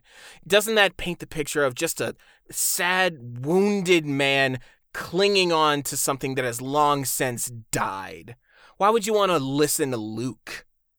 You represent the new in this galaxy. You res- you represent the Force evolving, the vo- the Force changing. And then, like, Rey can kind of say whatever she's going to say, like, no, I don't believe you, yada, yada, yada, yada. But then Kylo could just hit her with, so what happened when you saw the dark side for the first time? Because I know you went there. I know you by now well enough to know that you're a naturally curious person. What did he do? Did he freak out? Did he refuse to train you anymore? And it's like, huh. Yeah, that's a better cr- way of, that's actually a better way of doing their interactions thematically. Yeah, there's a reason that sometimes I say, like, sometimes romantic tension or sexual tension on behalf of filmmakers or creatives can sometimes get in the way of yeah. some shit. Like, I decided to not read any romantic or sexual tension between uh, Kylo Ren and Rey, and I get a little bit more out of their interactions because I'm not doing the whole, like, oh, they're gonna kiss type, you know, little song and dance. The worst I'm part in this movie for that is when they're in the elevator and she looks up at him. I'm just like, ah, it's too much. Yeah, I don't like. I don't like the blocking. I don't like how close they get. I don't like the camera angles that frame them certain ways. That's everything that I talk about in terms of, like, you could have just played this straight as just like, Rey wants him to come to the light because she hasn't given up on him, and he and she won't. And Kylo Ren is basically the opposite. Why is that not just enough tension? Why do you need... It's the same thing with the rose kiss at the end of just like, you really did need to. Yeah. You, re- you really didn't, though. Especially because, like, The just the, what what would have justified the rose kiss at the end for me would have been like if she was truly the entire time just crushing the fuck over him, like as in like she like maybe even admitted to him, was like, I kind of have a crush on you. Um, that'd be one thing, but then it would take so much away from everything else that's really great about Rose, and but they still kept it. Yeah, like I feel like I was one of the few people that when that when the movie first came out and everyone was like flipping out over the kiss, and I was just like, but honestly, I feel like if any franchise was just going to be like, well, you can just kiss somebody sometimes and it might not actually mean anything, it's Star Wars. Yep, because we kind of did uh, that one thing that has happened where a kiss can just be like between friends. It could just happen that way.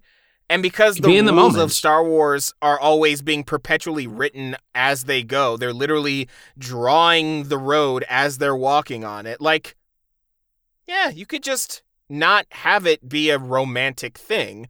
Although, all that being said, I still don't like the kiss. Yeah. Yeah. Um, Kylo Ren's chest. Uh, um.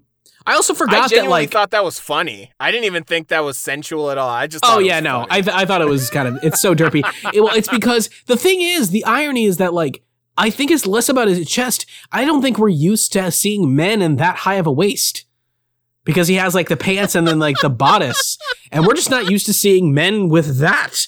Like that's a perfectly ra- reasonable fashion choice. And yet we just don't see it in men's clothing because men are intended to hide in their clothing um, and to be just giant meat shields.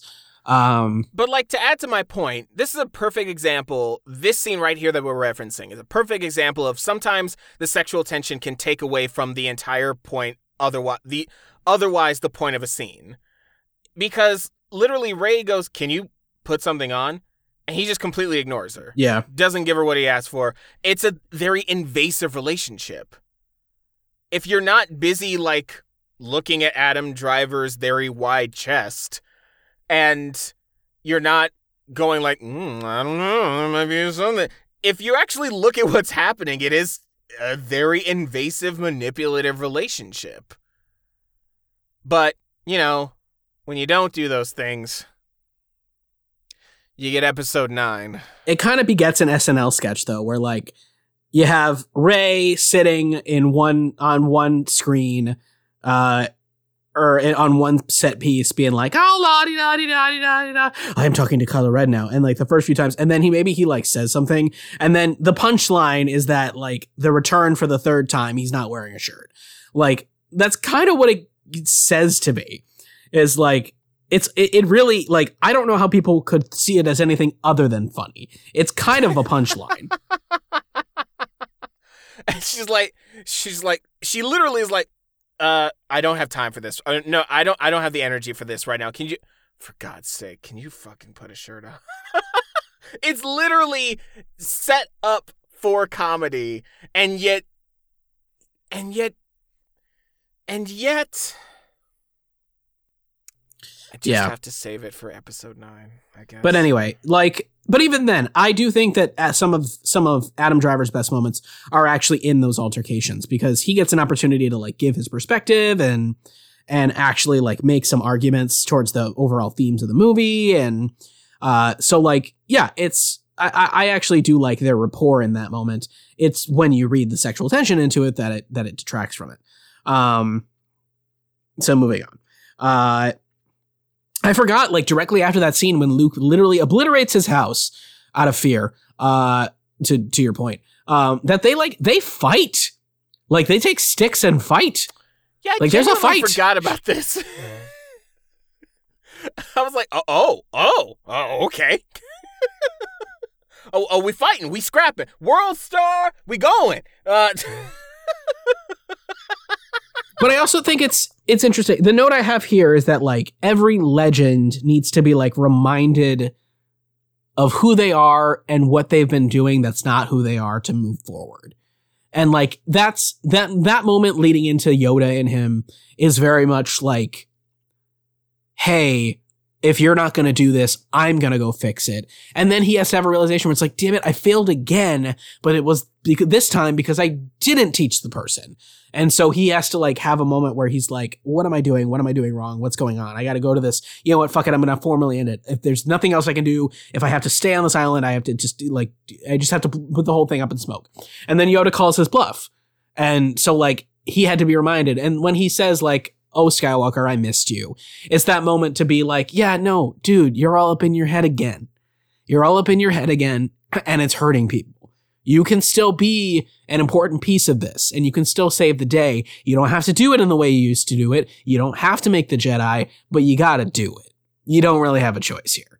So I think now is probably as good a time as any to talk about Finn. Okay.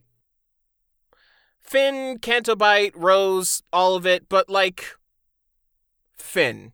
As, as as well. There are people that say Finn has nothing to do in this movie. Um, I'm sorry, what? And I'm curious to know if you actually watched the movie. I watched a movie.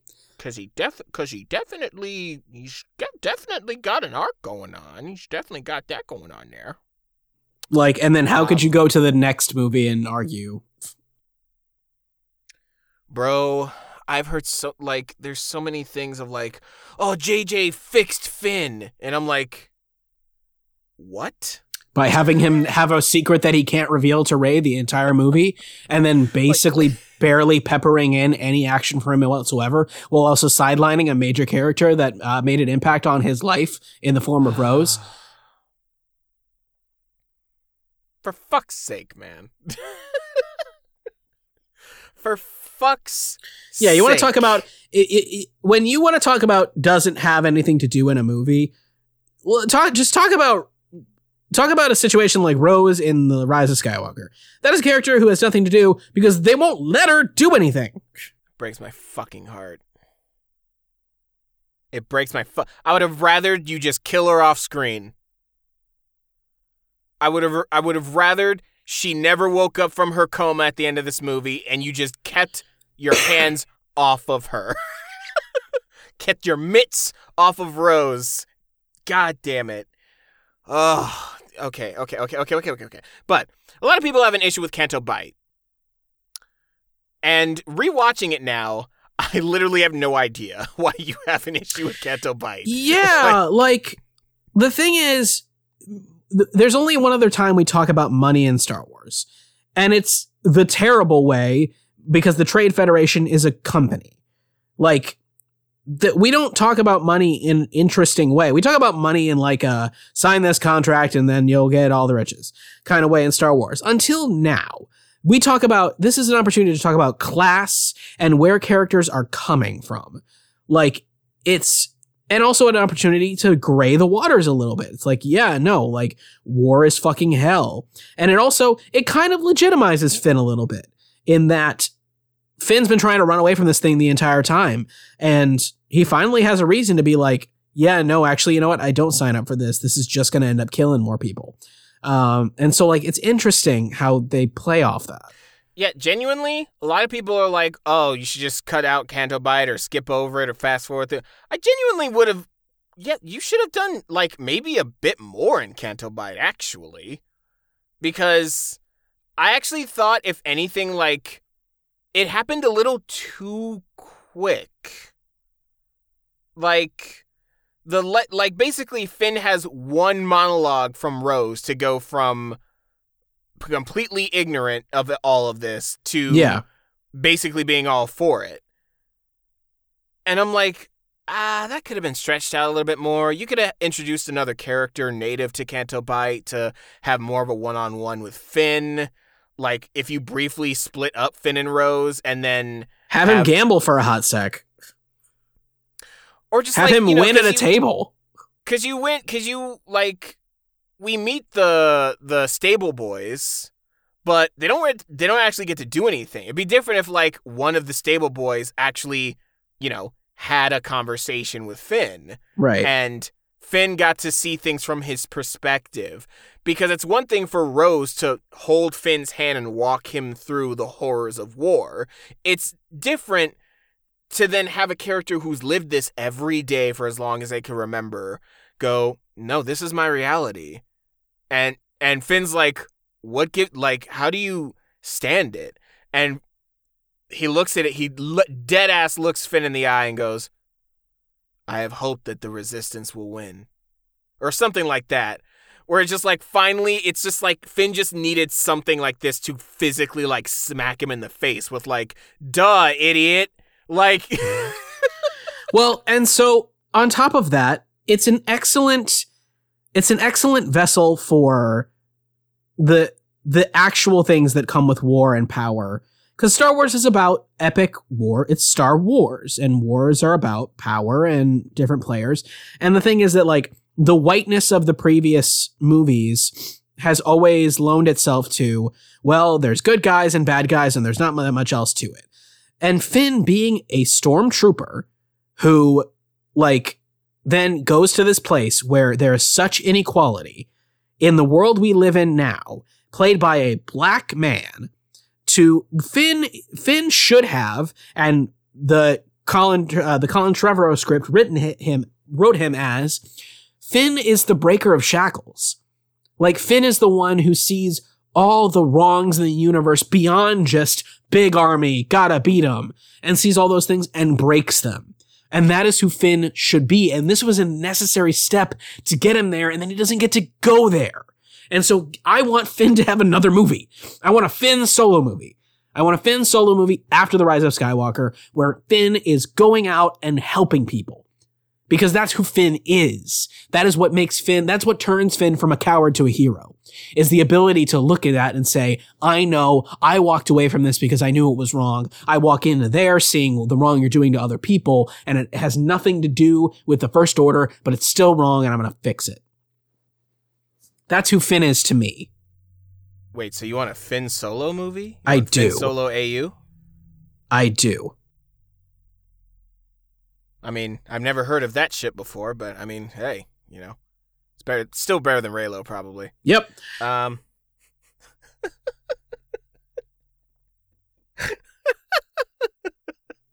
Fuck it, have a part of be a, be a part of the Lando show. God damn it! I still, we're not talking about episode nine, Teej. Come on. um, there's just so much. There's so much. I'm genuinely worried about what's going to happen when we record the episode nine episode. But okay, so like you, you said that you never heard of that, that, but do you agree with me? Like that is the per- Finn is perfectly poised to be that character. And when we you look at the the concepts for uh, Duel of the Fates, that's what he was. He was no, in the undergrounds I, of Coruscant, like helping people rise up. I'm like, makes sense. Like I don't. I would not prefer Duel of the Fates. I'm not one of those people. But, like, I've come up with my own version of Episode nine that has, like, a little bit of stuff like that. And it's just like, yeah, that should always be there, though. Like, even though I don't like Duel of the Fates for reasons, like, there should have been more of a, like, Finn... Finn and Rose should have been a duo. They should have been a tandem that kept going and kept liberating, because these were the two that, like, kind of represented that, don't you yep. think? Like, that yep. was the whole thing they did in this movie. They were, um, the, they, they literally, the characters being written at all broke a glass ceiling of Star Wars. Yeah, I, I don't, I don't know why we couldn't, in this space opera dumb fantasy for nerds and dorks like us, I don't know why we couldn't just have, like, the first really relevant, like, people of color, like, main characters that aren't just, you know, off to the side and then they kind of come in every now and again and, you know, they're traitors or they get their fucking arms cut off and, like, you know, things like that. You know, the actual genuine, like, main character of the, of the story, I don't know why they couldn't go around liberating other people. Like, what what was so bad about that, J J? I, I'm realizing that this is more episode nine shit, but it, I, uh, it's, mm, uh. Well, it, he it sets it up really well. When she, when uh, Phasma says, you'll always, you were always scum. And he goes, yeah, rebel scum. Like, he, he he's, he's securing himself for the first time. Yeah, I don't, Again, I look at the people that go like, well, Finn, they wasted Finn in this movie. He's got nothing to do. And I'm just like, bro, it's like right there. Yeah. It's hard to ignore it. You have to go out of your way to ignore it. um, I think Rose is very good. Um, some of her lines aren't winners. Um, but I think the concept of Rose is very good. I like Finn's arc. Uh, D J, for the role he serves, I like. Yeah, um, I'm fine with D J. I'm gonna. I'm just gonna. Just gonna skip right over that. Uh, what? Because it sounded like you said T J. I know it's because I have so a cold. I don't. Mm, I don't. I always have a problem with characters that have similar names with me, or God forbid, characters with my actual name. Fuck, yeah. I hate it. Um, Shall I get you a backwards red baseball cap? No, you shan't. Um, So what else do we have? Oh, oh, oh, Snoke. I hate him. Yeah, no, Snoke is the worst part of the in- this entire movie. Um, Andy Serkis is doing great. Thank you, Rian but, Johnson. Yeah, thanks for killing him. It's actually a really Fuck. great thing. Um, but before that, I do just want to acknowledge one thing. There is a moment before that when she's getting in the escape pod um, to go to go to Kylo Ren, and she tells Chewie, this is literally the conversation. She goes, if you see Finn before I do, tell him. And then Chewie goes, and she goes, yeah, tell him that. And I went, okay, fuck off. That's so shitty. That is so shitty. It's not even funny. It's just shitty. Don't Rian do Johnson that. said, oh, oh, so you like, so you like mystery box bullshit. All right. Yeah. I'm just like, don't let, you don't let the Wookiee fill in the blanks. Don't do that. That's This is how stupid. You know Rian Johnson made this shit. He's too sassy for his own good. He can't, he can't help himself. But yeah, so so we kill Snoke, and it's it's it's good. I, I actually think that like him him torturing Rey and trying to get information from her is is good to to set up what Kylo Ren then actually does. I think the deceptively turning the lightsaber is great. And I like their fight, but here's the thing about their fight. Upon further inspection, their fight actually, like, is messy as fuck and kind of sucks. It's very head-scratching. But I still love it. Like, I like the because of the of energy and the purpose and the story of it. Like, we never see a red lightsaber and a blue lightsaber fighting with each other. Ever. And that was awesome. And the the stunts that they did to illustrate that Kylo had a lot of training and is very methodical and very much like a knight, and that Rey's just all fucking over up the place and they're complimenting each other in that way. The problem is, in order to do that, you have to you have to nerf your enemy by literally un-C G-ing their weapon to make sure that it's not obvious that they could have stabbed them. There are like three moments where somebody could have stabbed Rey, but they just literally, they turn a corner and one of the weapons is gone. And then, so she doesn't get stabbed. And I'm like, ooh, yeah, no. If you look at it a third time, you're going to notice, like, damn, you guys really, like, fudged this. It's so good that you pulled it off. I don't know what happened, because there's no... There's not really an excuse I can think of, because there genuinely has not been a bad one. Okay, if they're at, if if it's an actual fight, and I'm looking at you, Attack of the Clones. If it's an actual fight, there's not been a bad choreographed fight scene in Star Wars since fucking A New Hope. Like. This was an area that there was never really that much of hiccups with. Like, again, Attack of the Attack of the Clones has, like, concepts that people hate. And the whole Anakin versus Dooku thing with them just showing their faces. In the dark, yeah. Flashing with the lights is, like, it's a choice, but it's also a choice that I don't quite understand. Like... It'd be one thing if it was their, it was if, if it was an extended version of their fight in three, and it was like the final time they were gonna fight, and you were trying to like milk it for its epicness. Maybe, but like, I mean, this is a fight between one super inexperienced Padawan and a super experienced Count Dooku, who's much stronger than him in the ways of the Force right now. Like, I don't even know why this fight takes more than two minutes or a, mi- a minute. Like, if anything, you could you could probably make an excuse for, like, Obi-Wan could probably have an, a longer fight with Dooku, but I don't know about Anakin. Like, at least not now. Not now in the story. Anyway, like, I don't get why the thro- the throne room scene needs to be fudged like this, because... Another thing you could do is just not have that many guards. Yeah. You could just not have that many guards. You could just not have guards. You could just not have a throne room. You could just not have Snoke.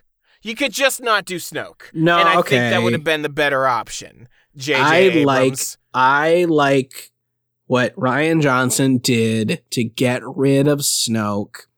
I like the I like the fight. The fight is epic. The fight is fun. The fight is fun to watch. It's just that we have covered fights on this show. And so I know the components of a good fight. And a big flaw here is that it's all it's a lot of flash and not a lot of actual substance. All that being said, I still fucking love it. Um, I love that she throws in the lightsaber and then he turns it on in the guy's face and then turns it right off. I love it. Um, I love that they're united for one moment, even if they it, take it in a weird direction after that. Um, and I like that there's still tension with them afterwards, that they still land on opposite sides of this. They still both see an opportunity to change the world because of what they both just did. And they both still have to go separate ways, which then sets them on the course for the rest of the movie. And I, I still like that. I still like what they did with it. I just don't know why Snoke's here. No, no one does. It's a stand-in. It's a rehash. And then they got rid of the stand-in rehash. And you don't have to justify it. And no, it sucks, okay? And we don't have to acknowledge it anymore. Literally from this point on. It's done. He's dead. We don't even... Also, and honestly, I'm going to slap you through the phone if you bring it up in the next episode. uh, so... Also, uh, going back to my previous note about, like, if Kylo Ren was a woman... Like, there's so much meta that you could go in there of just, like, you know, nobody's going to be able to teach you like I can because everyone's doing the old shit. Like, when Kylo extends his extends his hand, I don't really think that Rey's going to take it. Yeah, that's fair. That's always the thing with these moments. It's like, there's never really... But all of a sudden, if Rey and Kylo Ren have, like, a shit ton in common and have both... vocalize displeasure with, like, Luke's actions, and they're frustrated with his teaching styles, and they know that, like, look, things gotta be, they both acknowledge that, like, things have to be done differently, they can't do them the way they used to be done. That now is, like, way different for me. I don't know if I would still think that Rey would take her hand, but, like, It would it would be that little part of me that's just like, I kind of I kind of want to see you do it, though. Well, there's a little bit of Disney in there where it's like the main character you're supposed to root for has hope that the status quo will will win out over evil. And the other character is ready to burn things down. Unfortunately, they're ready to burn things down to make way for fascism. It's the it's the same problem you have with a lot of, like, Disney villains and Marvel villains who are right. Um It's like, oh, yeah, no, they're right about something, but then they're going to usher in fascism. Well, so, like, I mean, that's the, it's just the same thing with Luke and Vader, though. But Luke's a rebel. The, he's inherently not the status quo. Rey believes that the, re, that the resistance, which I said in the last episode, is you, it's weird that you had a rebel style group when they were the status quo up until the end of that movie. Anyway, um, Like you couldn't kind of you couldn't quite get away with the underdog stuff with, with the resistance because it's because they're not rebels anyway. They just didn't want to call them the army. Yeah, that's fair. Our heroic galactic army. military uh. Republican military. Uh, yeah, again, that would be Transformers. Um. Yeah, I don't know. But anyway, to, to just to complement the structure of this movie, all these things we've talked about all come to a head in one moment where literally it's almost shot for shot Phasma going, all right, execute. And then the lightsaber being pulled by the Force, and then Holdo hitting the button, and then zoom, and then the sound goes out and the light rips through the she- ship. And then the fallout happens in all those scenes. And I was just like, yes, amazing. Not even like, could you call that the climax of the movie? Maybe. The other climax would be like Luke coming back. I don't know. But like, damn, if everything didn't get tied into one, everybody's being affected by this one massive choice all at once. Boom. That's just good movie. I genuinely, I genuinely am am so pissed off at people that have a problem with the Holdo lightspeed. Who? Why would anyone I, have a problem with that? That's such I, a cool thing that we never saw in Star Wars before. There's this thing of like, there's no such thing as watching movies wrong. I think you're watching movies wrong. Yeah. Like, that's rad. Like, I'm the person, I will always be the person. I've reached a certain point in my life where I'm not really going to go back on this. I will always be a nonviolence person. I'm never going to think it's cool if there's more blood, more guts, more gore. I'm never going to think that a superhero movie has to be rated R, quote unquote. He's never going to run around and hurt you. I mean, too many self-deprecating jokes. We're going to make you cry. Um, never going to say goodbye. Never gonna tell a lie and hurt you. I there's too many self-deprecating jokes. I can't pick one. Um, I'm just so, so happy I rickrolled you. Um, I don't look. I'm not gonna get into the whole thing. I'm just gonna say I never care about being rickrolled. I like the damn song. Yeah. Like, do it, do it. You won't. It's a good song. um, unironically. Um, but, like, people complained about the Leia pulling herself with the Force thing since, like, more or less because it kind of looked a little weird. And oh, I'm actually point, not necessarily a fan of that one either, but. And on that point, it's like, I kind of objectively get it, but I don't necessarily feel the same way. I was way more into the whole, hey, Leia's using the Force thing, which I think was more of the point. Which I feel like people have been yelling and screaming for Leia to use the Force, and then Leia used yeah. the Force, and they found something else to complain about, and it's just like, fucking goddamn. I think where it gets complicated is that we had, as far as I remember, never seen anyone in Star Wars be thrown into the vacuum of space. And so the idea that she could survive for that long and just wouldn't get, like, really flung anywhere, like, is a little weird. But see, because we like, don't have any background for it. But see, like, this is this is where I keep having to, because people make arguments like that, and this is nothing against you. This is, I've been worn down by the Star Wars fandom. Yeah. Because people say stuff like this, and it makes me upset because you could literally do that with any other thing in Star Wars. yeah, yeah. Like, well, I mean, yeah, we were just talking about lightspeed being able to actually hurt something when you go to lightspeed. Never been done before. Totally accepted it. Like, nobody really used the Force to lift an object until Luke just did it at the beginning of Empire Strikes Back. Like, Anakin Skywalker. And then they make fun of it with the lifting rocks thing in this movie. Anakin Skywalker, eight-year-old human boy with a slight lisp, is able to not die in pod races. They literally say that should not actually be a thing that happens. It's the fucking Force. Like, you can. Star Wars is one of the. That's I not might, how the Force works. Star Wars is one of the few franchises in existence right now that is its own thing, not adapted from anything else.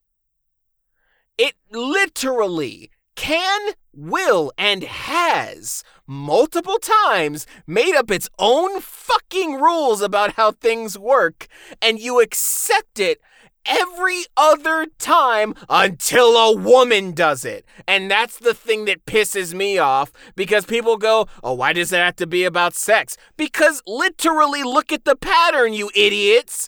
You have an issue with Rey learn- knowing how to use the Force. You have an issue with Leia using the Force for the first time in the context that she does it. You have an issue with Holdo doing the lightspeed thing. It is always with a fucking woman that you have this issue.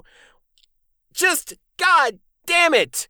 Just, sometimes, sometimes, writers and creatives do things specifically to make a character look cool. And it really doesn't have to be more deeper than that. It really doesn't have to be deeper than, shit, I thought it would be cool.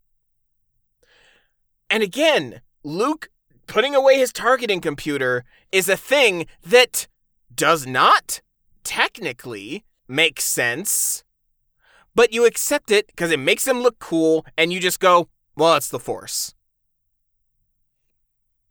Like, Vader and Luke being able to communicate with each other at the end of Empire Strikes Back, despite being in completely different locations, using the Force, you buy it. Because it's the Force. You could just do it. I know it's not the movies, but, like, fucking whatever the fuck his name is, Starkiller, I think, is his actual name. In the, uh, the Force Unleashed, pulling down an entire Star Destroyer with the Force alone, you buy it because it's the Force, and they thought it would be cool. Like, Star Wars is not that different from fucking Dragon Ball Z. Sometimes you just do shit because it's cool, bro. And if The Matrix can do it, if Kill Bill can do it, fuck, if any Quentin Tarantino fucking movie can do it, if martial arts movies can do it, if all these other things can just do a thing because it's cool, and if you bring attention to it, you're overthinking it, why does that not apply to Star Wars? It's fucking Star Wars! It's a movie for twelve-year-olds, said in quotes by George Lucas.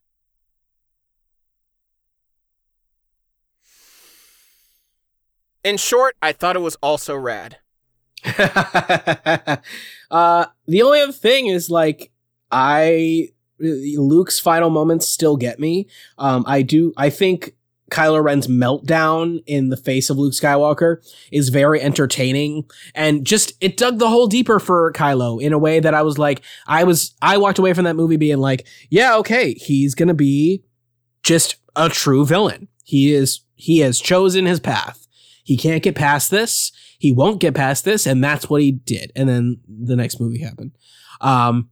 But I've I've literally used the joke several times in the, on this podcast. The more, more, more. That's enough. Um, I love that moment. I think it's hilarious. Uh, and then honestly, don't even know what keeps Kylo Ren from just killing Hux. uh, yeah, you're right. Uh, well, because yeah, because when because when he's about to be lowered down, he Hux is like, Do you, is that really necessary? And he throws him against the fucking wall. He could have killed him in that moment. Um, I mean, what keeps him from it is franchise actors. Um, but then he dies unceremoniously in the next one. Uh, at, played for laughs. Like, they play Hux for laughs in the final one so much. Um, I mean, they but, play him for laughs here, too. Yeah, but even still. Um, it's it's better here than the other one. Uh, well, well, yeah. But then, also, on top of that, I love the subversion that Luke is not actually there. And Luke is not actually fighting him. Like, it's a subversion of what you think it's going to be. Again, what other choice do you have but to subvert it? Could we have gotten the, like, incredibly, uh, could we have gotten the incredibly drawn out, like, final fight between Luke Skywalker where lightsabers are making contact, blah, blah? We already got that in this movie. So what makes more sense is Luke distracting them. And the reveal that he's not actually there worked so well for me. I'm like, yeah, perfect. This is the exact way. And this is a great way to stick it to the people who want to stick their lightsaber in everything. Kylo Ren wants to beat you the fuck down at every turn. Once that's the whole thing of the movie, is that the First Order wants to stomp them out of existence. No matter what they do, they have to stomp it out. No at no ambers or no no embers, no nothing. Stomp them out, and that's their demise. Is because he can't just let Luke Skywalker go. That they get away, and that's a lovely subversion in my brain. Honestly, for me, I was genuinely expecting it. Okay, I gen- like.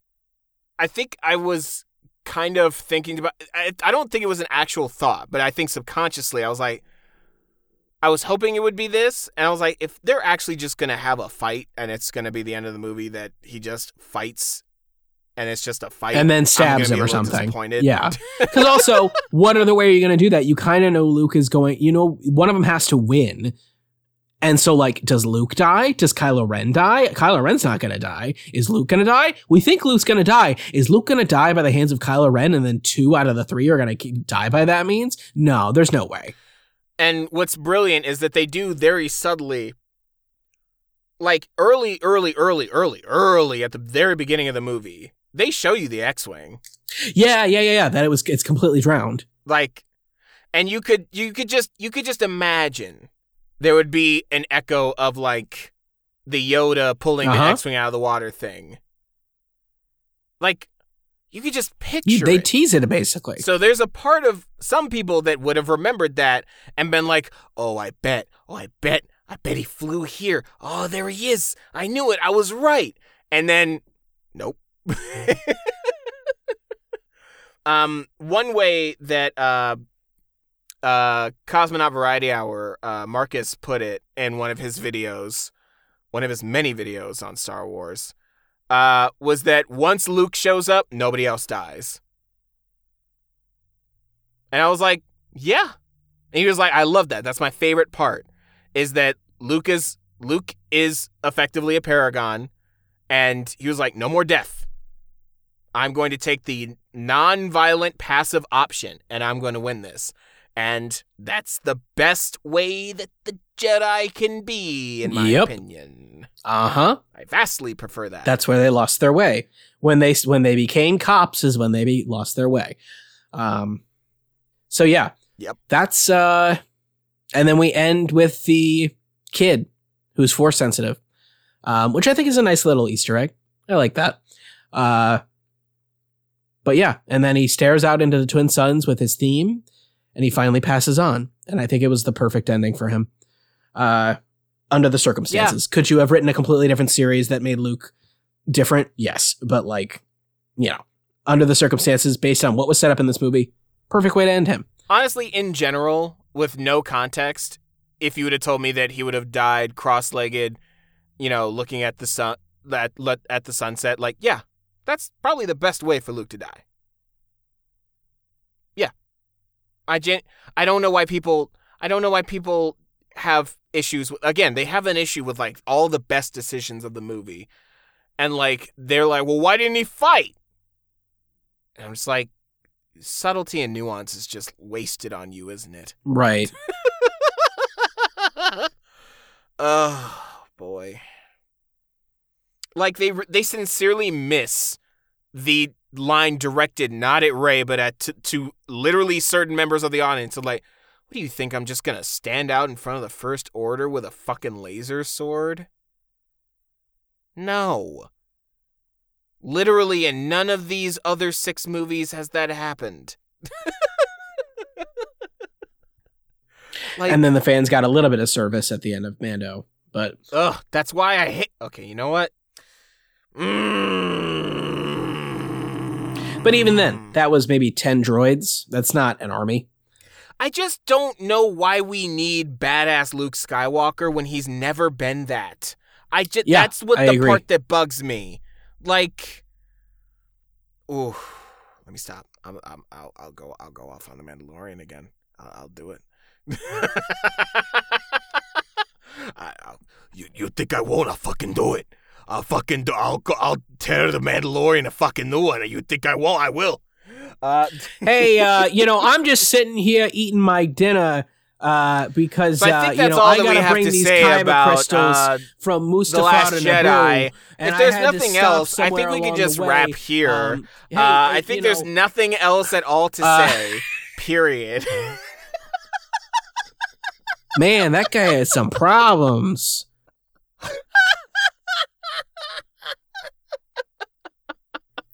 What triggered it was you did a voice, and so I had to do a voice. I know, I know. The second I started doing it, I'm like, you know he's going to fucking do three four Casablanca.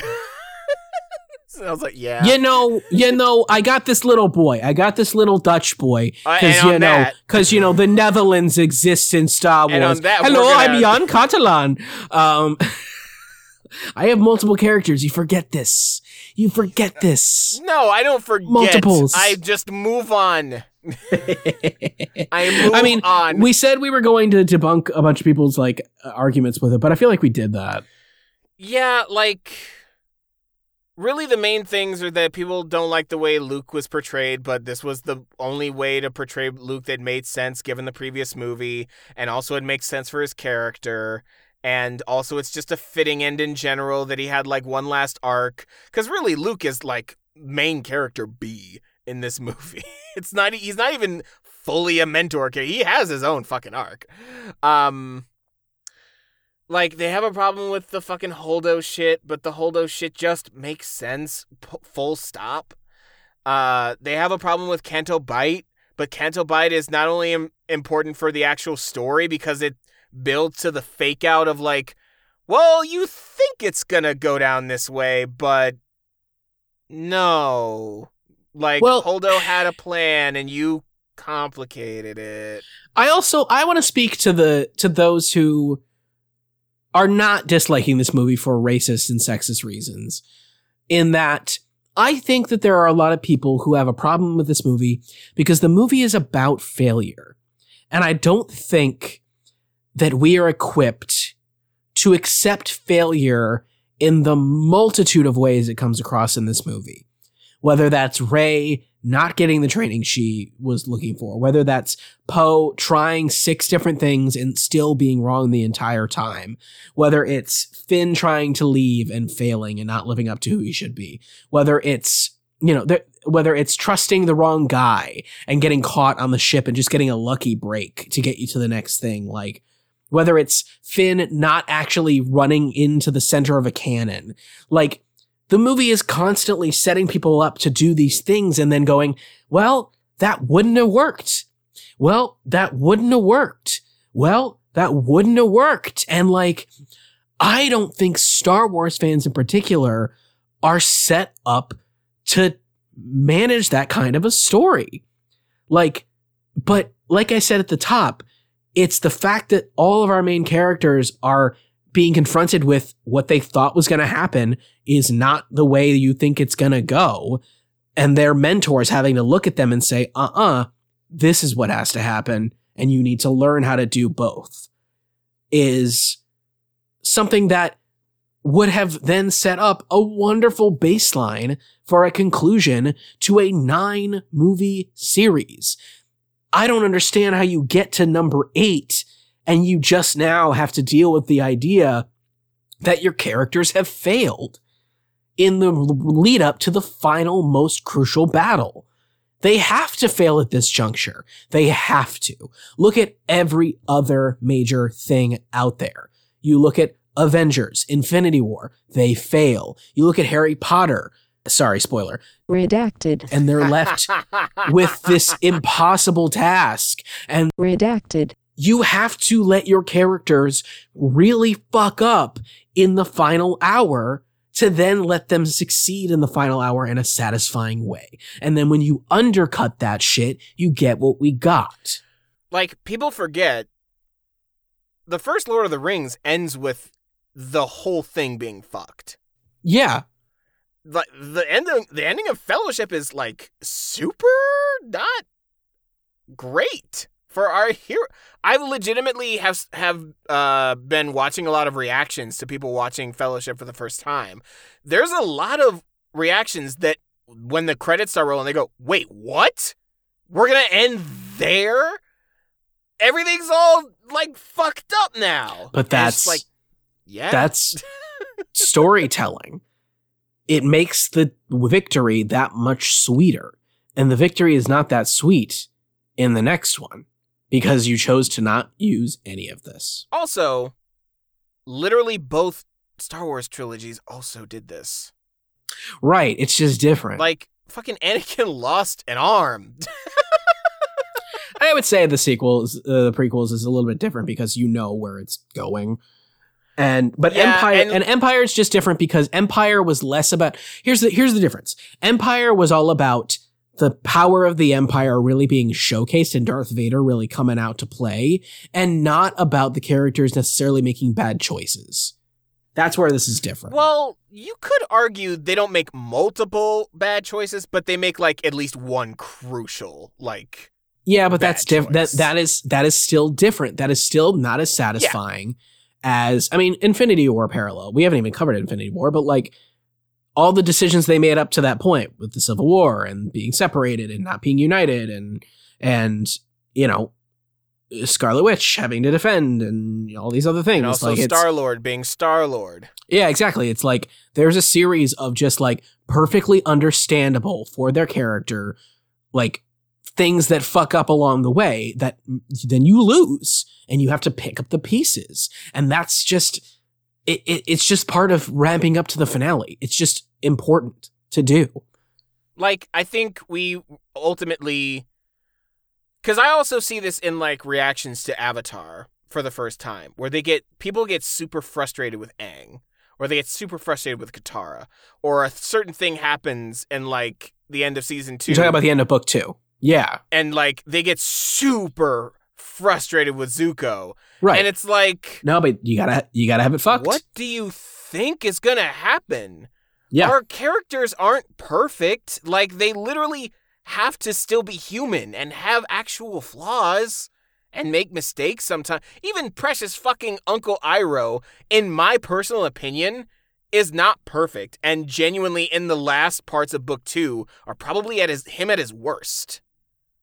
Genuinely. Like, he kind of fucks up a little bit and doesn't understand his nephew nearly as well as he thinks he does. I mean, that's part of it, though. Like, Zuko needs to go, have his own fucking thing to do. He's not going to fucking stay here and, like, serve tea with you. He's a fucking prince. God damn it. What did you think was going to happen, audience? So, yeah, this is a really good movie, and it did a lot of things really well. And I really just think that, honestly, if there are anybody, is there, if, if there are people who are like, oh, you know, I just didn't really care for it. It's all right, but I'm not going to make a big deal of it. Cool. Yeah. You know what? I respect you. If there are people who are out there, like literally get viscer, getting viscerally angry at this movie, I, I want you to look inside yourself because what's really happening here?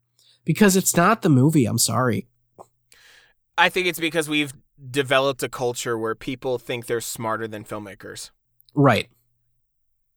All right, let's let it be. The movie's can... good, idiots. Yeah. I'm sorry. I'm really, like, I'm sorry because I don't, if there's one thing I, will, I don't want, I don't want conflict. I'm not that guy. I don't want to continue to fight with Star Wars fans until the end of fucking time. But I'm sorry. If you want something to complain about, you cannot complain with the movie as a whole. You can have quibbles here and there, but the movie as a whole is just good, okay? It's just good. If it's not what you wanted it to be, fine. But that's not the same thing as the movie isn't good. Suicide Squad, the first one, isn't good. But again, that's just comparing it to objective good things like good editing. Like, bah, it's been five years. And people still freak out about this one movie that is actually not even bad. Christ. So, I'm assuming there's nothing left, Trev? Nope.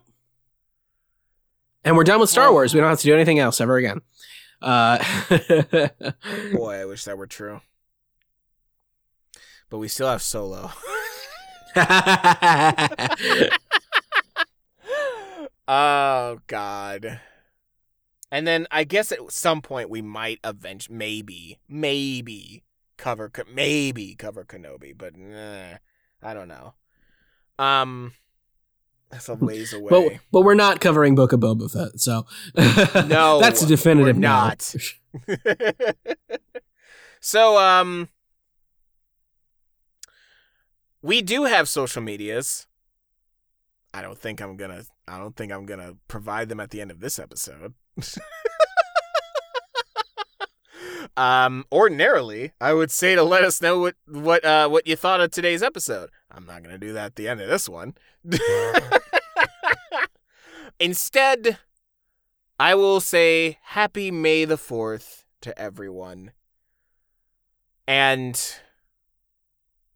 for God's sake. Oh, boy. One thing we We're can all no agree strangers on. to love. On one you thing know we the can rules, and so do I. One thing we can agree on. Uniformly, everyone, we can all agree that these movies should have had a roadmap. They should have had a loose structure. Yes, we can all agree on that. And that's that's my olive branch to all the other Star Wars fans. So, until next time, I've been T J Patrick. And I'm Rick Astley. If only. No, I'm kidding. Okay. I and... can't be what you want me to be. Oh, I say the same thing to my parents. Um, End the episode. Bye, everybody. And until next time, Godspeed, Rebels. Yeah, we never talked about how weird it is that they say Godspeed Rebels all of a sudden. Where did that come from?